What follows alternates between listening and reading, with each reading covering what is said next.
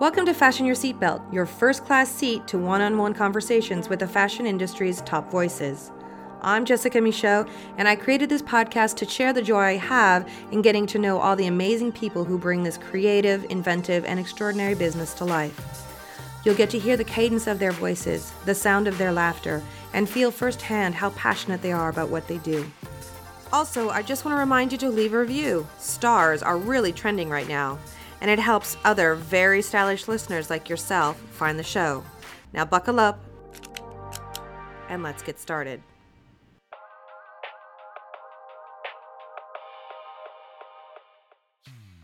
Stephen Kolb and I have traveled in the same circles for years, but until this podcast, we had never really had a chance to have a deep dive discussion about life in general and more specifically, life in fashion. CEO of the CFDA, Stephen is basically the ringmaster of New York Fashion Week, so it's a bit difficult to pin him down. But what I've always appreciated about him is how level headed he is. Even in the eye of the fashion tornado, you can count on Stephen to be matter of fact with his insights, feedback, and suggestions. Over the years, he has been a driving force behind some of the CFDA's most important projects, from the CFDA Vogue Fashion Fund and the CFDA Fashion Incubator Program to the CFDA Fashion Awards. Not to mention the many initiatives he, and by extension the CFDA, have supported over the years that shine a light on issues such as better representation equality, and inclusivity within the fashion industry. Just this year, Stephen launched Runway 360 in reaction to the COVID 19 pandemic to create a digital platform for New York fashion designers to show content rich online presentations of their collections when social distancing made in person fashion weeks a non starter.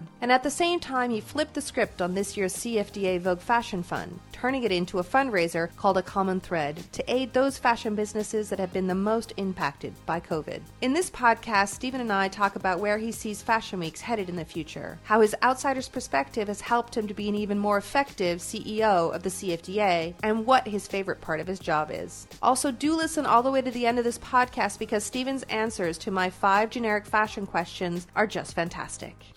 Stephen, thank you so much for taking the time to speak me, me today. Uh, I know how busy you are. There's so much going on in the world. So thank you so much. Uh, I'm glad to be here. Thanks for asking me you know everyone knows you with your work at the cfda but i really want to you know your name is almost synonymous with the organization but i actually want to go back a little bit and kind of hear a little bit about more about your career before that your life before that and, and what l- led you to working with the cfda sure. Well um, i'm maybe one of the uh, rare people who work in fashion that didn't have that as a career goal at any point when i was younger or a student my uh, actually when i was really young I, I imagined my fantasy job for some reason when i was really young was to be the press secretary for the president of the united states because i used to like watching him on the news. It was a lot of hymns back then. Mm. uh, and then i always had an interest in, in theater and acting but i um, didn't pursue any of that theater stuff. Um, my parents felt like that wasn't really going to find me a job but uh, i studied communications and uh, am somewhat of an introvert, so I felt somewhat resistant for corporate America. So I was doing a lot of uh, not-for-profit volunteer work when I was an undergrad, um, which led me to a career uh, working first for the American Cancer Society for many years, and then um, shifting to the Design Industries Foundation Fighting AIDS uh, what was in the late 80s uh, uh, when HIV and AIDS was hitting pretty hard. Working at the American Cancer Society, knowing I had a lot of this experience and seeing all these groups and organizations that were forming, I felt like I could bring that experience. And so I ended up at DIFFA, uh, worked there for a long time. Uh, my first uh, connection to the CFDA had done a collaborative project, the two organizations, and a friend of mine who was working at MTV uh, had told me about a job there uh, for a, a, new group that was being formed called the Staying Alive Foundation. And Staying Alive Foundation was based on public programming that MTV International was doing for HIV and AIDS use groups around the world. So I helped start it legally, fundraise, grant program. When I got a phone call to uh, uh interview for the CFDA job, uh, and I did. I mean, tell the story all the time. It was a group of designers, Diane von Furstenberg, Stan Herman, Jeffrey Banks, among others. Um, I wasn't overly uh, nervous because I was in a job I loved, so I wasn't really gunning for something.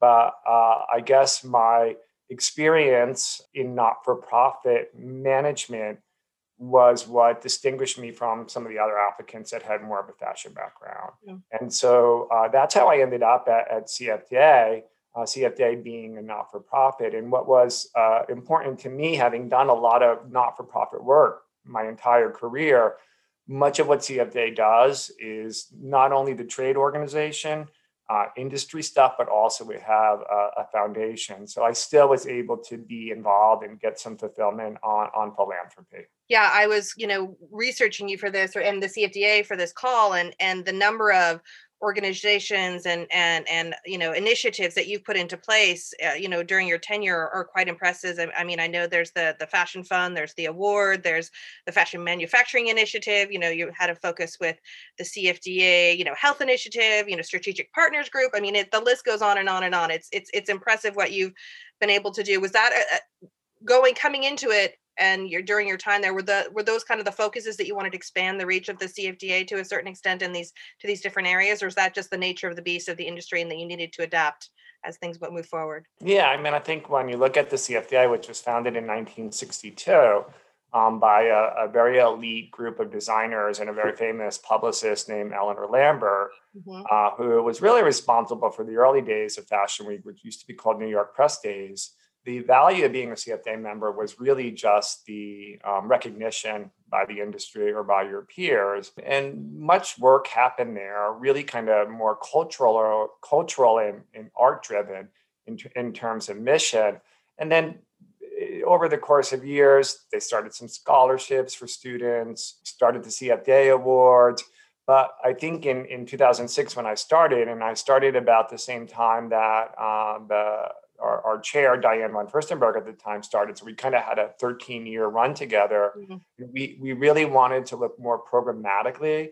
What is the value, one, of being a member of CFDA beyond just the recognition? And what could we do to further industry needs, uh, address industry needs through through our programs, many of those that, that you mentioned uh, just before? Mm-hmm, mm-hmm.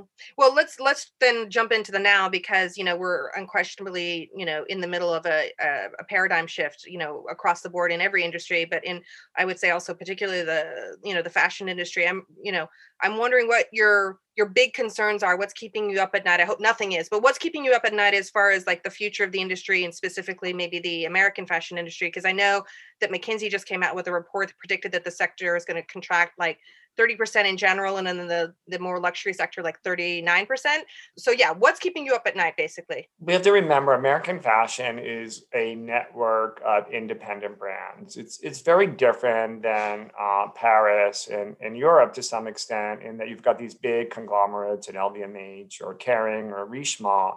And these are really small individual brands that that make up the the, the backbone uh, of, of american fashion. Yes there are big brands like Ralph Lauren or, or you know, Michael Kors, which is now Capri with, with Jimmy Choo and, and Versace. But for the most part, the, it, it's really independent. And so when you're an independent brand, you're kind of on your own, right? You're kind of uh, your own um, salesperson, uh, particularly when you're you're starting. You're you know the production manager, you're the accountant, you're the shipping receiving clerk, and so that is that is a very delicate um, spot to be in as you're growing or maintaining a brand. And so we saw with the uh, early uh, months, March, April, many, many brands hit very hard because they weren't prepared mm-hmm. for um, something that none of us really could expect. Not like there's a lot of cash reserve in the bank.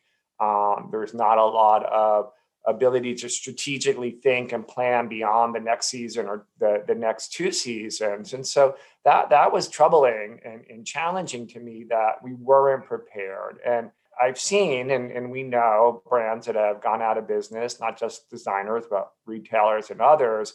And that was inevitable because um, with that kind of vulnerability of being an independent brand, there's a lot of kind of smoke and mirror of what's really happening yeah. uh, behind the, the scene versus what's being presented, right?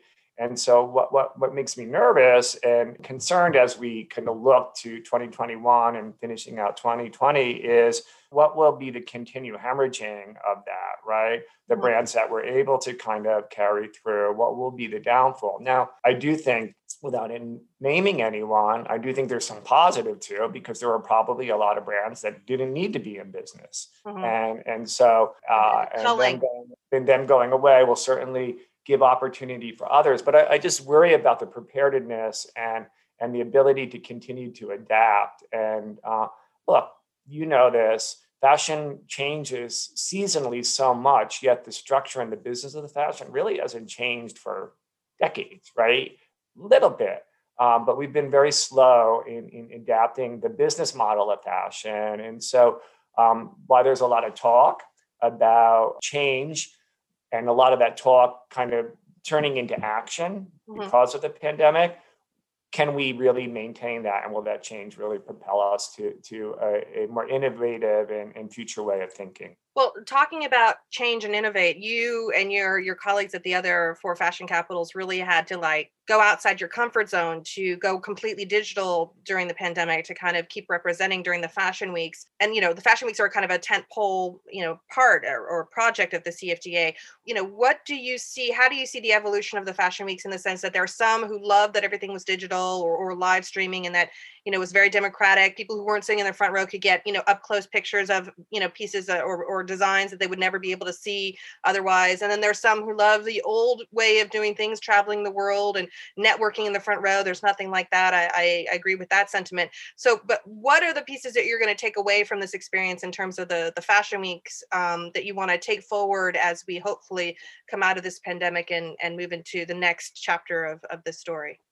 Sure we did a study many years ago uh, with the Boston Consulting Group. And when we released it on cfda.com, it was the most traffic we had ever gotten at our website at that time. And that was a study that came out of kind of the see now, buy now conversation that everyone was having. And it really looked at what is Fashion Week and what should Fashion Week be. And it was quite, quite important in that anticipated and to see what that study would actually say. And at the end of the study, the main finding was brands should do what are best for brands. And some felt like that that was kind of a cop out finding, but it's something we've held true to since then. And I think that is the case now as well. The early part of, of say, the summer um, we talked to every brand that has been that was involved in New York Fashion Week, and, and, and, it was clear based on the science and the conversations we were having that it was going to be primarily digital, and it was. And we anticipate that for February as well. Um, and our platform, Runway 360, which is an open access, no cost platform, really B2B uh, and about the collections, we had great success with it in September. And and our ability to pull that together very quickly obviously was a response to the pandemic in September and will be in February. But I see September us returning to the live show. But our site and, and our counterparts in Europe, what they've developed, these are going to be important tools that are not just going to go away and, and be forgotten. They're really going to help propel fashion weeks in a new way. We can say that many people think New York is underattended we're the first city. We know budgets are difficult. We know time resources are, are difficult. So I see New York really having an opportunity to really be more international because of a digital platform like Runway 360. And I see the show experience being incredibly important again, and probably a lot of emotion too when we really come back to it in September. But thinking back to kind of like the New York press days when our founder, Eleanor Lambert, had started what was then Fashion Week, I don't think you're going to see the big extravaganzas. Think about the old Marc Jacobs show versus the new Marc Jacobs show, right? Just the the ballroom chairs or the chairs in the armory versus big sets. I think we're going to be more in that direction, and I think we're also going to see uh, maybe more focused crowds of, of, of, the people who need to be there for, for, for the business of fashion. But the, the, the live will never go away. And uh, because, as you said, it's about the front row. Um, when I started, that's how I met people at Fashion Week. Uh, and still, that's how ideas come to be. And, and you can never really replace the the the, the, the movement or, or, or the texture uh, when, when you're when you're at a live show. So I think there'll be this merge of digital and, and live that um, will um, really modernize and propel fashion weeks, which are incredibly important to the industry in, in a new way. No, I agree. You know, when I going to a live show, um, the few that were at Paris Fashion Week, I was really, you know, it was it was very um, it, there was a lot of sentimentality about it because there it's like theater when you're in the same space with other people there's an energy that occurs at a fashion show that's just not the same sure. as, as, i've always said um, i am curious because you did mention about starting the fashion month so you know just a quick thought uh, back in the day when i first started working in fashion um, you know uh, new york happened at the end of the fashion month as opposed to the beginning and i know that things have continually pushed sooner and sooner and sooner, earlier and earlier. At least I, that's the impression I get. Would that ever be an idea? Is to flip the switch and, and go and go um, back to the ways before Helmut Lang shook everything up? And along those same thoughts, you know, we're seeing also a, a a smattering of designers showing outside the fashion week this is kind of what you talked to with the each brand should do what they need to do and i think that was more in reflection to you know being able to get their product actually made in time so those kind of two thoughts of ways of changing or thinking about the fashion weeks i'm curious to hear your yeah. feedback yeah, I mean it's a good question. When when New York used to be last, it, last it was really Helmut Lang who made the decision to go first, and then Calvin Klein, the man, uh, followed very quickly. And then when they first went earlier, not all brands followed. But then the next season, you really saw the migration into, into before Europe.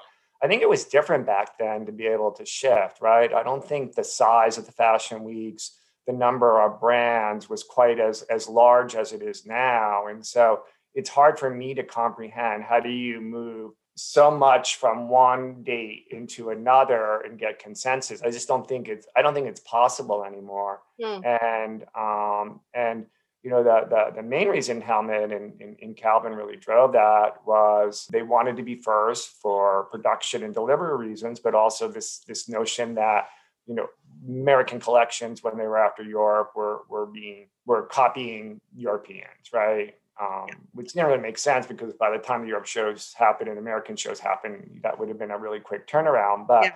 I, I, don't see them going um, before Europe. But to your other question and kind of what uh, you uh, mirrored, I said about brands doing best for the doing what's best for them. We've already seen that, right? We saw that with Michael Kors. He showed uh, later. We saw that with Tory Burch. Um, and even this this past season, we saw some some brands not even weeks from New York Fashion Week, but a day or two outside because their supply chains were were, were challenged and they couldn't be ready. That's why this digital platform is so important because the definition of a week can, or, or, or a city's fashion can still be framed um, in a way, right? So Runway 360 framed that. Uh, uh, with Michael in October. What we also did is we had um, Joseph Altuzarra and Thom Browne, two American designers, two CFDA members, both who have shown in Paris. So they were part of Paris and the Paris platform, but they were also part of the American platform. So there's a little bit more kind of a kind of gray area where people can be in different dates, different cities, uh, still have their physical presence, right? But but take advantage uh, uh, of that digital. And, and, and for us, you know, I think it's important to define seasons by a week or, or, or a platform because it speaks very much about the, the you know the trend the energy, the culture of that city and of that that industry. And, and so I think that's the advantage of, of these new digital platforms. They're going to help help do that. Do you think, you know, we're talking about everybody's wearing sweatpants now and have their Zoom tops you know, we were talking about consumption in the future, I feel like there's also a, a shift in mentality about what we buy and how we buy, and, and, more of a you know different kind of commitments that are, are going into our purchases in a way I don't think was the, maybe the case, or maybe it was slowly growing and now it just kind of exponentially you know grew because of the pandemic. Do you think that the way we shop and and the way consumers consume will change um, radically once we come out the other side of this? I think it'll change enough. I, I, you know, I always steal this from our current chairman, Tom Ford. Um, you know, fashion's a pendulum, right? It swings from one side to the other side very fast. So while like we are in sweatpants and in more casual clothes. When we come out of this, we're going to want to dress up again. And when we start to go places, we're going to have a need to dress up again. He talks about or, or uses the example of the Spanish flu, what which was 1918, 1919, and you had the roaring 20s right after that. And that was a very cultural moment, right? When we look back at and we see a lot of fashion there and, and we see a lot of glamour there. So I think the pendulum will shift. I think though what what will come out of this is what does that product look like in terms of the the, the value of that product or how much product do we really need? Mm. So many uh, in, in, our industry have looked at what is the like the rewiring or, or the restructuring of our industry, and so some have advocated for for less collections, uh, less product, um, we want to kind of talk about sustainability in, in, in, in an actionable way now versus just a talk pre-pandemic. So I think the type of product and the production of the product and the in the amount of the product will, will be a focus. I think we want to. I think we'll see more more interest in craftsmanship and an investment that is good for the earth and good for the environment. I agree. Well, that kind of goes into what my next question was was this idea of you know with with the climate and global warming. When I when I go and look at seasonal collections anymore, it feels so out of sync with with the way things are like spring summer and fall winter is that really you know for a good portion of the population that almost doesn't exist anymore.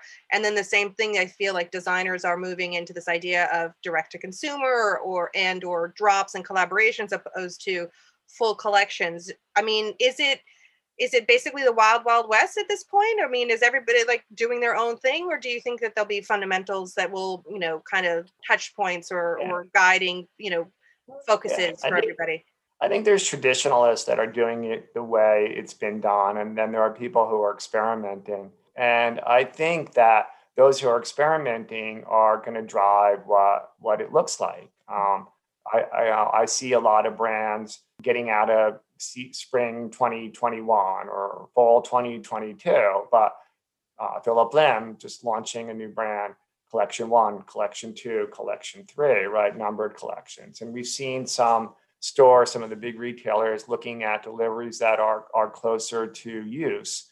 Uh, and so I think when there's success in those models, um, other people will, will follow. Uh, and if there's not success, those people will revert back to the way it's been done. But I do think you're you're you're looking you will will be seeing kind of more seasonless, more of this collection one, collection two, not releasing a collection just because you feel like you have to on a schedule, but releasing a collection because you have an idea mm-hmm. um, and you have something to say and you have something to sell. Um, I think that is going to be you know much of what inspires and, influences creative people um, um, moving forward and i think the um, this idea about sustainability again is a, a, space we've been in over a decade and recently just uh, uh, released a report on fashion week and sustainability and how fashion weeks can be more more sustainable um, so I think this is an, an, an important in topic uh, as well. And I think we'll see a lot of that kind of influence in, in, in the business moving forward. All right, so I'm going to ask you one kind of wrap up question for this, and then I want to give you my five generic fashion questions that I ask everybody. Um, so, okay. so, so the last question I kind of want to ask in in relationship to our conversation is, what are you excited about right now? Like what are you really jazzed about and, and think and think oh this is going to be good like as far as career or whatever comes up when i ask that question?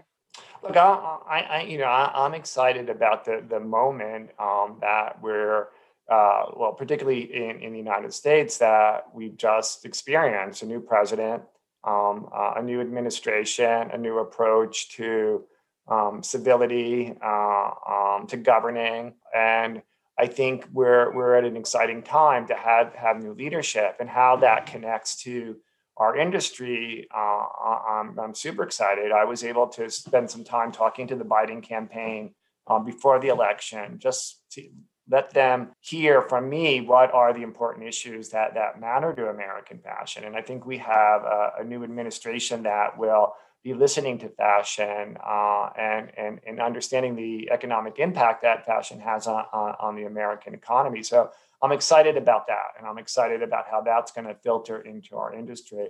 I'm also excited to see you know, the systematic change or the commitment to systematic change that our industry is trying to make uh, or committing to make around diversity, equity, and, and, inclusion.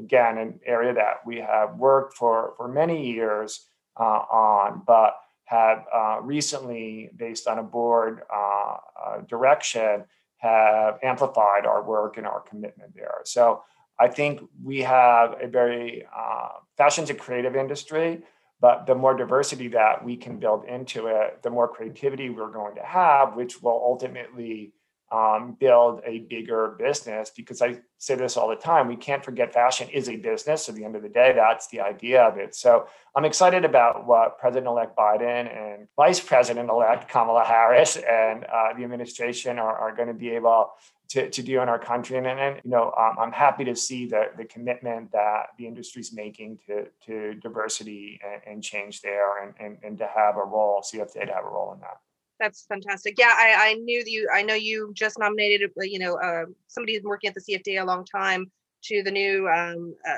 president of the CFDA. I believe that you're working now in tandem with you and she. Uh, yeah, Cassandra Diggs. Cassandra Diggs. Cassandra Diggs. Yeah, Cassandra Diggs. So, but you know, an internal, you know, promotion from within, which I also think is fantastic, and and to have her be another voice with you and Tom, I think that's wonderful. All right, yeah. so I'm super excited to hear your answers for these five generic fashion questions. So the first one is What is your favorite piece of clothing that you own? I guess my favorite piece of clothing I own is a navy shirt. And everything I wear is pretty much navy. Like the uh, one you're so, wearing. Okay. Yeah, you know, so a navy shirt. So that's that's you have perfect there's a sentimentality around a navy shirt or is it just the practicality of it? It's your black turtleneck? I don't know. It just makes me feel basic, I guess. And I, I, I, I learned early on in fashion not to try to be too fashionable and eh, you know it, it's in you probably agree with this like the more you work in fashion the less fashionable you are sometimes right? Because you just got to get that pair down pair down pair down you know, yep. no pun intended navy uniform but i guess that that's that's that's my my go-to. Makes me feel the most confident and, and secure Okay. There's a lot of people out there who don't have a, a, ton of money to spend on their clothing and fashion. But if you were to say, if there's a one item of clothing or accessory or whatever comes up for you that you p- think that people should save up and and spend money on, what would that one piece be? Well, I always say, I'm speaking for men specifically. Uh, I would always say shoes, like a really good pair of shoes, because I think we we often forget that that you know because it's down low, right? The, the shoes. So uh, I always think a you know a good pair of shoes that are comfortable but sharp and look good are important. Um, for me personally, it's always been um, eyewear. When I, I, started working at CFDA, I used to have glasses that I'd get down on Canal on Canal Street in some kind of like discount store. And one of our CFDA members, Selima Salaun, who's beautiful eyewear um, brand, she's like, "You can't wear those anymore." So. Uh, and, and it's interesting because you can really just very easily change out a navy uniform with just a different pair of glasses. So, you know, definitely for shoes, a good pair of shoes. And, and for me, it, it's really about a, a, nice frame, a nice pair of glasses. Okay, next question. And this might be difficult or maybe really easy for you.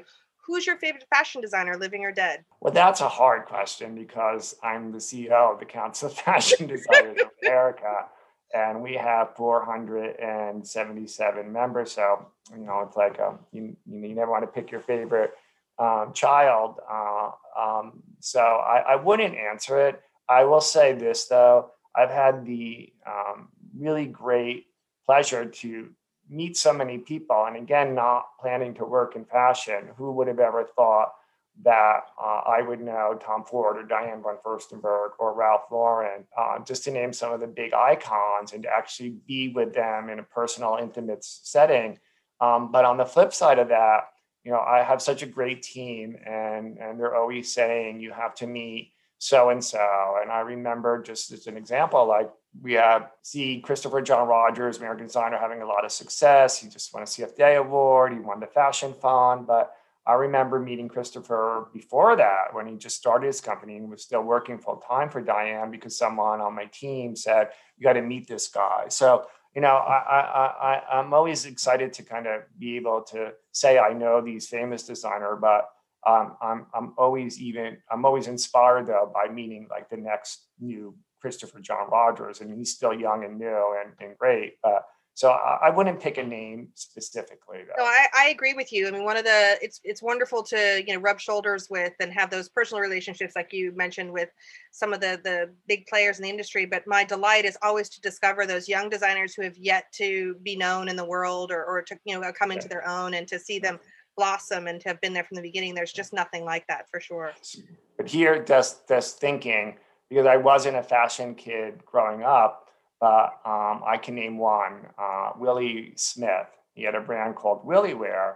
And I grew up in New Jersey. Um, and near where I grew up, there was an outlet store and there was a WilliWear outlet. And for some reason, I discovered that. So, you know, my, my, my senior year in, in, in high school and my, my freshman year in college, I was obsessed with that for some reason. So, if I had to name one, I'll go with that because it's really safe. where. Okay, I'm definitely googling that as soon as we get yeah, off this yeah, call. Yeah. Um, I had a like a cropped uh, sweater. Um, I wore a shirt underneath it, but it was like it was a favorite of mine for sure. I can't ever imagine you in a crop anything, but okay, I want to see that photo. Um, two more questions. What trend will you never follow? Which trend will I never follow? Um, you have some tough uh, questions here. Which trend will I never follow? I don't think I follow um, trends that much. Um, I would never follow a trend that that is that's going to cost me a lot of money, right? I, I'm I'm just not gonna like follow something or buy something that comes that brings you status or or brings you something that that's super expensive. Even if even if I was super rich and could do it, I, I, wouldn't I wouldn't follow that trend. Mm-hmm. Um, I think um, because to me it seems it seems somewhat unnecessary and misdirected in, in a way. Mm-hmm. But um, so I would say that something that's super expensive that um, like even like um, if you think about something non-fashion, everybody's Peloton, Peloton, Peloton, right?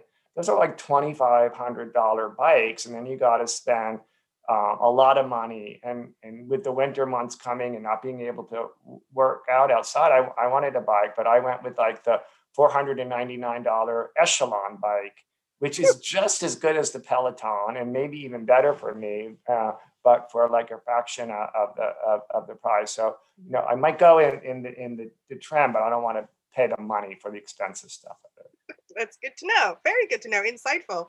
All right, last question. What do you love most about fashion? What do I love most about it? The people. I, mean, I think there's such humanity in fashion that is not often recognized. When you when you look at fashion as pop culture, right? How the general consumer or, or how an audience looks at fashion, there's this preconceived idea of what it is, whether that comes from um, reading a magazine, watching Project Runway, um, watching um, Emily in Paris, Sex in the City, whatever that is, The Devil Wears Prada. You know, there, there's this idea of what fashion is, and, and, and that idea can often be in, in people's minds kind of something superficial, something surfaced, something um, that is is is is unkind.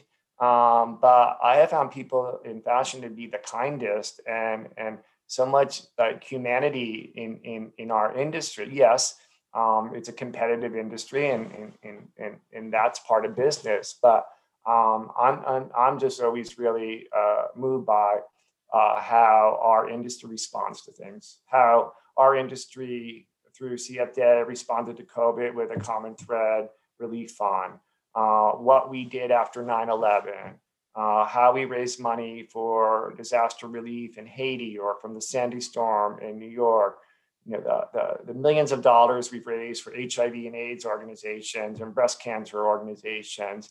And, and when there is an issue, I know immediately I'm going to get an email or a phone call from a CFDA member. It's like, what are we doing? Like, what can we do? And so, um, and I've seen that compassion too in, in American fashion. Compassion, maybe not the right word, but that support as well in how um, uh, experience is shared and resources are shared uh, uh, and, and, there's a lot of camaraderie in that. So it's it's the humanity, it's the people. Stephen, this I know that I do this podcast because I love doing podcasts, but the, what I love most about doing these podcasts is getting to talk to people that I admire so much um, for you know a real chunk of time as opposed to dashing from one show to the other. And this has just been a delight getting to have this time with you and to to talk about all this with you. So thank you so much. Well, and it's such a great name for a podcast. So congratulations and thanks for having me. Thanks so much. You have a lovely day. All right, bye. Don't want to miss an episode of Fashion Your Seatbelt? No problem. Just go to iTunes or wherever you download your podcasts and click on the subscribe button. Then every new episode will drop into your feed automatically.